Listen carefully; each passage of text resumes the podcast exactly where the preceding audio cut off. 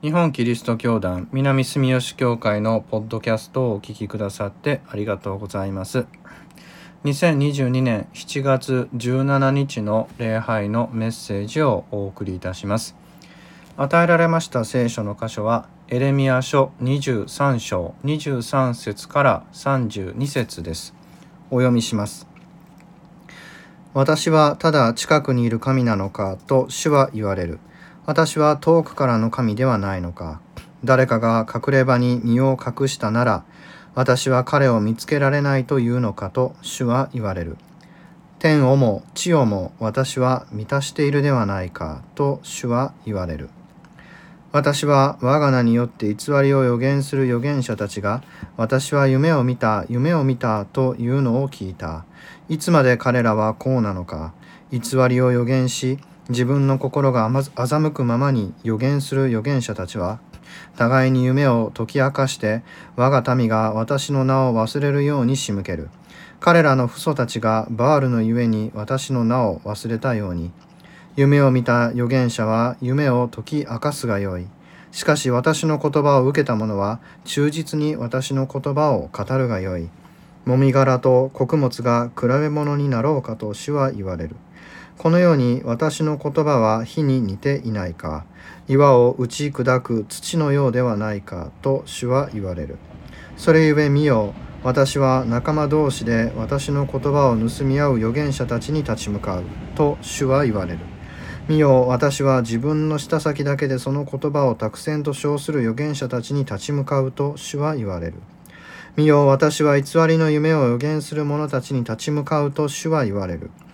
彼らはそれを解き明かして偽りと気まぐれをもって我が民を迷わせた。私は彼らを使わしたことも彼らに命じたこともない。彼らはこの民に何の益ももたらさないと主は言われる。以上です。それではメッセージをお聞きください。タイトルは遠くの神です。今日与えられました。聖書の箇所はこのエレミア書でありますがエレミア書で神様は非常に怒っておられるということが分かります。それは偽預言者たちに対する怒りです。今日この日本においてこの偽預言者に対する神様の怒りを聞くということは非常にこう切実に私たちの耳に響いてくるように思います。なぜならば今この日本におきましてカルトの問題がですね顕在化してきているからです。偽預言者と言いますと何か私たちからは遠いことのように聞こえますけれどここに書かれている嘘の予言をして自分たちのいいように人民を操るというありようというのはまさにカルトでありまして今この日本における実は非常に根深い問題を言っているのと同じなのではないかと私は感じています。ですから今日は少しその説教というにはそれるかもしれませんけれどまずここで宗教とカルトの違いということをはっきりと確認しておきたいとそう思います。我々キリスト教のまず求めることは何かと言いますと私たち一人一人の幸せであります。宗教というのは個人のものであって人と神との一対一の信仰の関わりであります。ですから人が神様とつながってここにおられる一人一人私が神によって救われるっていうことが信仰でありその信仰の共同体が宗教であります。だからまず宗教は個人のものです。個人のために宗教があるんです。宗教のために個人があるんじゃありません。ここが全く違うところです。私たち一人一人が救われるために私たちは神様を信じていてその神を信じる信仰を同じにする人たちが集まったものが家族としての教会であります。ですから教会は信徒のために立っています。信徒のために教会が立っているのであって教会のために信徒がいるのではないということを私たちははっきりと自覚しなければいけません。安息日に病人を癒されたイエス様がおっしゃっていたことを思い起こします。人のために安息日があるんだと。安息日のために人があるのではない。こうイエス様ははっきりおっしゃっています。規則立法神から与えられた立法でさえ人のために与えられたのであって立法を守るために人間が作られたのではないということをイエス様はおっしゃっているわけです。つまり宗教において一個人が不幸になるっていうことはありえないっていうことです。宗教に入ることによってその人の生活や家庭が崩壊するなどということはあってはならないわけです。そうではなくてその人を中心に友達も家族もみんなに幸せが広がっていくというのがキリスト教の求めることであってだからこそイエス様は互いに愛し合い使い合いなさいとおっしゃるわけです。これが宗教です。宗教は人を幸せにするために存在している。だから我々は救いを求めるわけです。これを見失ってはいけない。しかしカルトはここがひっくり返ってるわけです。組織のために信者が必要なんですね。信者は組織のために全てを捧げなければいけないというのがカルトの思想です。だから今話題になっているカルトはあもう記者会見ではですね、えー、2009年以降は金銭的トラブルはないっていうことを言ってましたけれどもおこれは嘘でそれに関わっている脱カルトに関わっている弁護士が集計したところによるとお2017年からあ2021年までのこの5年間に54億円を超える被害の相談を受けてる。ってこう言っていますね。だから今でもその金銭トラブルっていうのが絶えないわけです。カルトはまず人を洗脳します。信仰して人が神を信じるのと人に神を信じさせるのは全然違うことなんですね。で洗脳というのはまず情報の遮断から始まります。世の中の全ては間違っているからこのカルトの教団が発行するこの本だけを読みなさいっていうのがまずカルトのやる最初のことですね。もう世の中を批判して全てが間違っている全てはおかしいんだから本当に正しいこれだけを読みなさいこれだけを信じなさいっていうのがカルトの言説ですそうやって与えられる情報がごく狭いところに制限されるというところから洗脳が始まります。そうやって自分に与えられたものだけを正しいと信じ込んでいくともう与える情報を握っているものがその人をコントロールすることができるようになるわけですね。そうやってごく限られた情報の中であなたは何を信じますかと言われたらもう情報が取捨選択されているのでそこの情報から論理的に導き出される答えっていうのはもう明確でカルトが求める答えしか出てこないようになった上で信じますかとこう問われるわけですね。あなたは何を選びますかとそうすると選ぶ立場からすると自分が与えられた情報から自分で考えて自分でこれが正しいと思った選択だと思って選択しますから選ばされてるにもかかわらずそれを自分の信仰だと信じ込んでしまうわけでその選択に対して自分で責任を取らないといけないという心理に追い込まれていくわけですね。だから途中でそれを変えることができない。いやあなたが選びましたよねと。あなたはこれを本当だと信じてるんですよねと。こう言われると本当に自分で信じて選んだので否定できないわけですね。そうやって逃れられなくなると。そうやってもう信じ込んでしまったらもう後戻りができないわけです。自分の責任で選んだ道ですから自分でその責任を取っていかなければいけない。そうやって、えー、搾取が始まります。あなたの信じているもう世の中は全て間違っている。本当のことを突き詰めるためにはこの本を読まなければならない。この本は数千万円ですと言われたりとか法外な金銭的な要求っていうのが始まっていきます。このあなたの罪を拭うためにはこの壺を買わないといけないこの宝石が必要だと。そうやって、えー、霊感商法が始まっていくわけですね。でももう情報が限られていて他から家族からでもそれはおかしいと言われることも全部間違っているんだと信じ込んでいるので受け付けない。もう教団がカルトが言ったことは全て正しいと思いますからその本が数千万円すると言われてもお金を出すわけです。そういう金銭トラブルっていうのが5年間で2017年からの5年間で50何億円超えるっていう集計があるわけですね。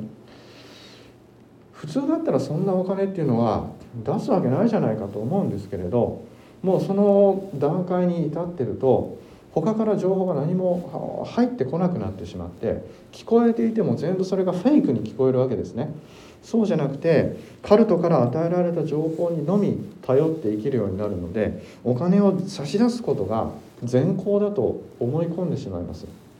それでもうカルトは今話題になっているカルトはですよ。借金させてまでお金を吸い上げますね。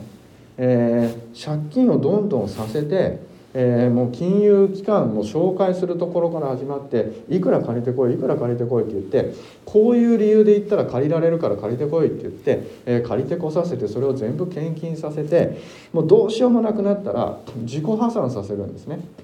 その自己破産をさせるマニュアルもあるんですよ。こういう事情でこうこうこう説明してこういう書類を用意したら自己破産できますよっていうとこまで斡旋するわけです。そうやってもう家庭が崩壊した末にたまらなくなってあの安倍晋三さんの襲撃事件が起こったわけです。信教の自由があるからどこにどう献金するかは個人の自由ですというそういうコメントがテレビでねコメンテーターが言ってたんですよ。これは大きな間違いですね洗脳されてマインドコントロールコントロールされてもうそういうそこに出さざるを得ないとこまで追い込まれるという時点でそのカルトは信教の自由を犯してるわけですさっきも言いましたように宗教っていうのは私と神との一対一のつながりなので何人もその間に介入してくることは許されないっていうのが信教の自由っていうことです。つまり私が何を信じるか私が決めるのであってたとえ家族だろうが何だろうが権力者であろうがそれこそ総理大臣であろうが人に何を信じるかっていうことは口出しできないっていうのが思想信条の自由ですね。信教の自由ですね。しかしカルトはもうそこをおさあの犯してしまってるわけですね。あなたはこれを信じなければならないというのがカルトの教義なのでこれはもう宗教じゃないんです。集団洗脳組織なんですね。そのカルトに献金するのが個人の自由だっていうのはもうこれは論理的に破綻してます。それは個人は自由が奪われてお金を吸い取られてますから搾取されてますのでこれは明らかに洗脳と詐欺であって宗教ではない。だから私たちははっきりと宗教とカルトは違うっていうことを意識しておかないとダメです。そして今話題になってるカルトっていうのはキリスト教系なんですね。韓国で起こされたキリスト教系のカルトです。キリスト教系でしょ？あなたもキリストでしょって言われた時にそれは全く違うものだとはっきり言わなければいけない。キリストはお金を必要としません。そうですね。イエス様は一銭もお金使わないんですよ。お金を使うのは誰かって言ったら人間なんです。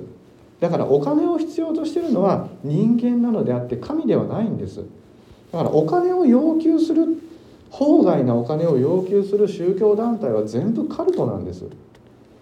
私たちは献金を募りますでもその献金っていうのはまず年度初めに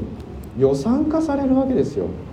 みんなで相談してこの教会の維持運営のためにはこれだけのお金が必要だからみんなで出し合って支えていきましょうっていうのが私たちの献金になっているわけで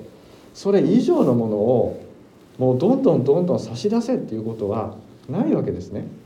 そして捧げられた献金は毎月収支報告が出るわけです。いくら献金があっていくら使ったのでこれだけ残ってますっていうことがオープンになってますね。これが本当に大事なことでこれをしない宗教団体をカルトです。本当にそのお金は人間が人間のために使うものですから誰がどれだけ出して何のために使ってるかっていうのは明確でなければならない。はっきりしてないといけないそれができてないと私たちはカルト化していきます。そうやって信者を囲い込むためにカルトは何をするかって言ったら子供を囲い込みますね。今話題になってるカルトは集団結婚っていうのをやってました。信者の中で、えー、あなたとあなたが結婚して、えー、家庭を持ちなさいっていうことをやってたわけです。これも憲法違反ですね。両性の同意のみによって結婚できるっていうのが憲法ですけれどそのカルトはそれを犯して憲法違反をしてあの信者同士結婚させるわけですね。そうするともうその子供も全部信者になるのは分かってますからそこで増えていくわけです。その家族と子供の囲い込みっていうのをやり始めるとこれはもう信教の自由も結婚の自由も犯しているので犯罪組織になってしまうわけです。そうやって囲い込まれた信者たちはもう家庭ごとですね全部崩壊していくわけです。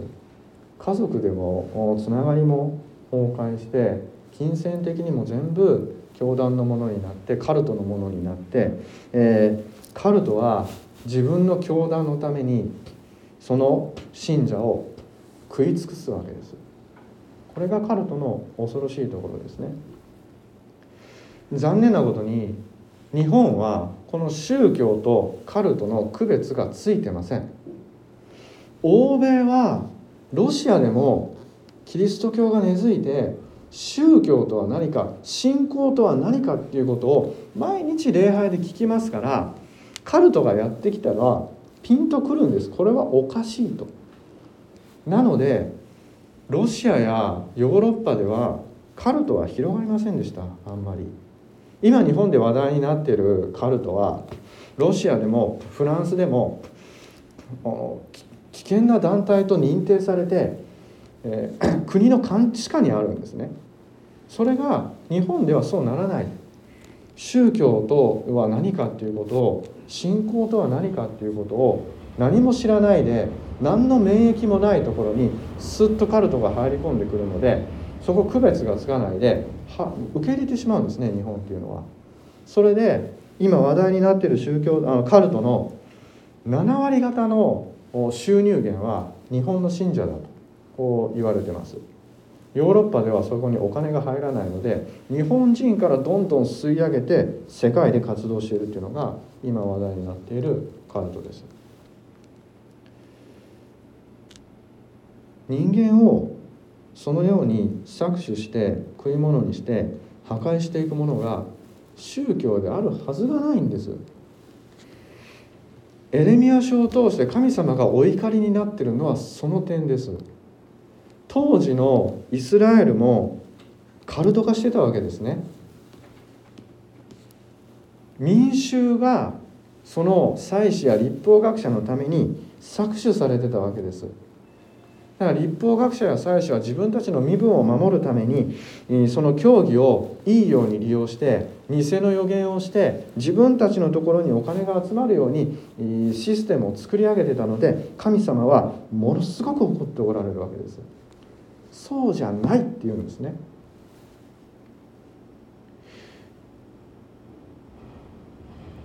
この宗教の話っていうのはついでに言いますけれど国民と政府の関係にも当てはまります。政府は国民のためにあるんです。政府のために国民がいるわけではありません。だから政治は国民の幸せのためにしないといけないんです。しかしどうでしょう。今日本は政治までがカルト化してますね。政府国民国のために国民を働けと言われますよ。国民から税金どんどんどんどん搾取して国のために国民がお金を払うようになってますね。これは本当にねカルトと同じ仕組みです。それは今のその国会議員とカルトの癒着関係見ればカルトの仕組みを政府政治に導入してるんだなということがよくわかります。一緒なんですねこのエレミアが起こっている出来事と。もう政教分離されてないそのカルトの理論で国を動かすっていうことが聖書の時代も今も起こっている。神様はそれに非常に腹を立てておられる。そのことを私たち今日はよく覚えておきたいと思います。キリスト教はそんなことを目指してはいない。イエス様が献金しなさいって一言でも言ったでしょうか。私のために何か持ってこいって。イエス様おっしゃったでしょうか一言。そうじゃない。逆なんです。与えろって言われたんですイエス様は。左の方を打たれたら右を差し出して上着を欲しいと言われたら下着も差し出して全てを与えなさいと言われた結果イエス様は自分の命さえも捧げてくださった。人の信仰に対してあなたの信仰は間違ってるこれが正しいなんて言っちゃダメだってイエス様おっしゃってるわけです。裁くなと言われてます。聖書では善悪を知るっていうのは禁断の果実だって書いてあるわけです。つまり人間が何が正しくて何が間違ってるかを裁くっていうことが神の仕事であって人間はしちゃダメだって書いてあるわけですじゃあどうするんだと。許せって書いてありますよ。互いに愛し合って許し合いなさいって書いてあります。何が正しくて何が間違ってるかっていうことは人間には区別つかないんです。それをなさるのは神の仕事ですよ。神様が善悪を判断し裁かれるんです。人を罪に定めるのは神の仕事なんですね。人間の仕事ではないんです。人間は許すんです。そうイエス様はおっしゃってる。しかしカルトは裁きますよ。お前の信仰は間違ってると言って裁いて裁いて恐れを与え恐怖を与え不安を与えそれを煽って搾取するんですね。ですからもう本当に今このエレミアを通して神様がお怒りになっているそのことそのものが今の日本で現実となっている。このことに私たちは立ち向かっていかないといけないわけです聖書ではどう書いてあるかと。私はただ近くにいる神なのかと主は言われると。私は遠くからの神ではないのかと。誰かが隠れ場に身を隠したなら私は彼を見つけられないというのか。神様は全てをご存知です。ですからこう言われます。私は偽りの夢を予言する者たちに立ち向かう。託戦と称する預言者たちに立ち向かう。と主が立ち向かうと書いてあります。つまり神様は今このカルト的な世の中にあって全てをご存知で神様が立ち向かってくださるわけです。私たちはこの困難な状況にあって私の力で自分の力で何とかしていかなきゃいけないなと思ってしまいますが聖書はそうは言わない。神がなさるっていうわけです。今のこの世の中は間違ってるからちゃんとしなきゃいけないなというのも実は私たちは世を裁いてるわけですね。そうではない。神がしてくださる。神様の言葉は火に似ているわけです。岩を砕く土なんですね。もみ殻と穀物の区別があなた方につくか？もみ殻は火で焼かれると燃えて消えてしまいます。しかし穀物は火を入れると食べれるようになるんですね。栄養と力になるんですなので本当に神様の裁きを通り抜けた先に残っているのか豊かさがとしてさらに豊かになっているのか燃え尽きているのかその差は神様の裁きによって明らかになるのであって私たちが裁く事柄ではない。私たちがするべきことは何かというと神様の御言葉を聞き神の義とその 御言葉を求めてですね誠実に今日という日を生きていくということであります。イエス様が私たちに与えてくださった命と愛を私たちは一生懸命育んでいかなければならない。カルト的な言説に乗っかってそれに異を唱えてカルトと戦うっていうことはカルトと同じ土俵に立つっていうことです。その理屈に理屈で反論していくっていうことはカルトの論理に私たちも乗っかるということになってしまうわけです。そうではなくて神の国を実現しないといけない。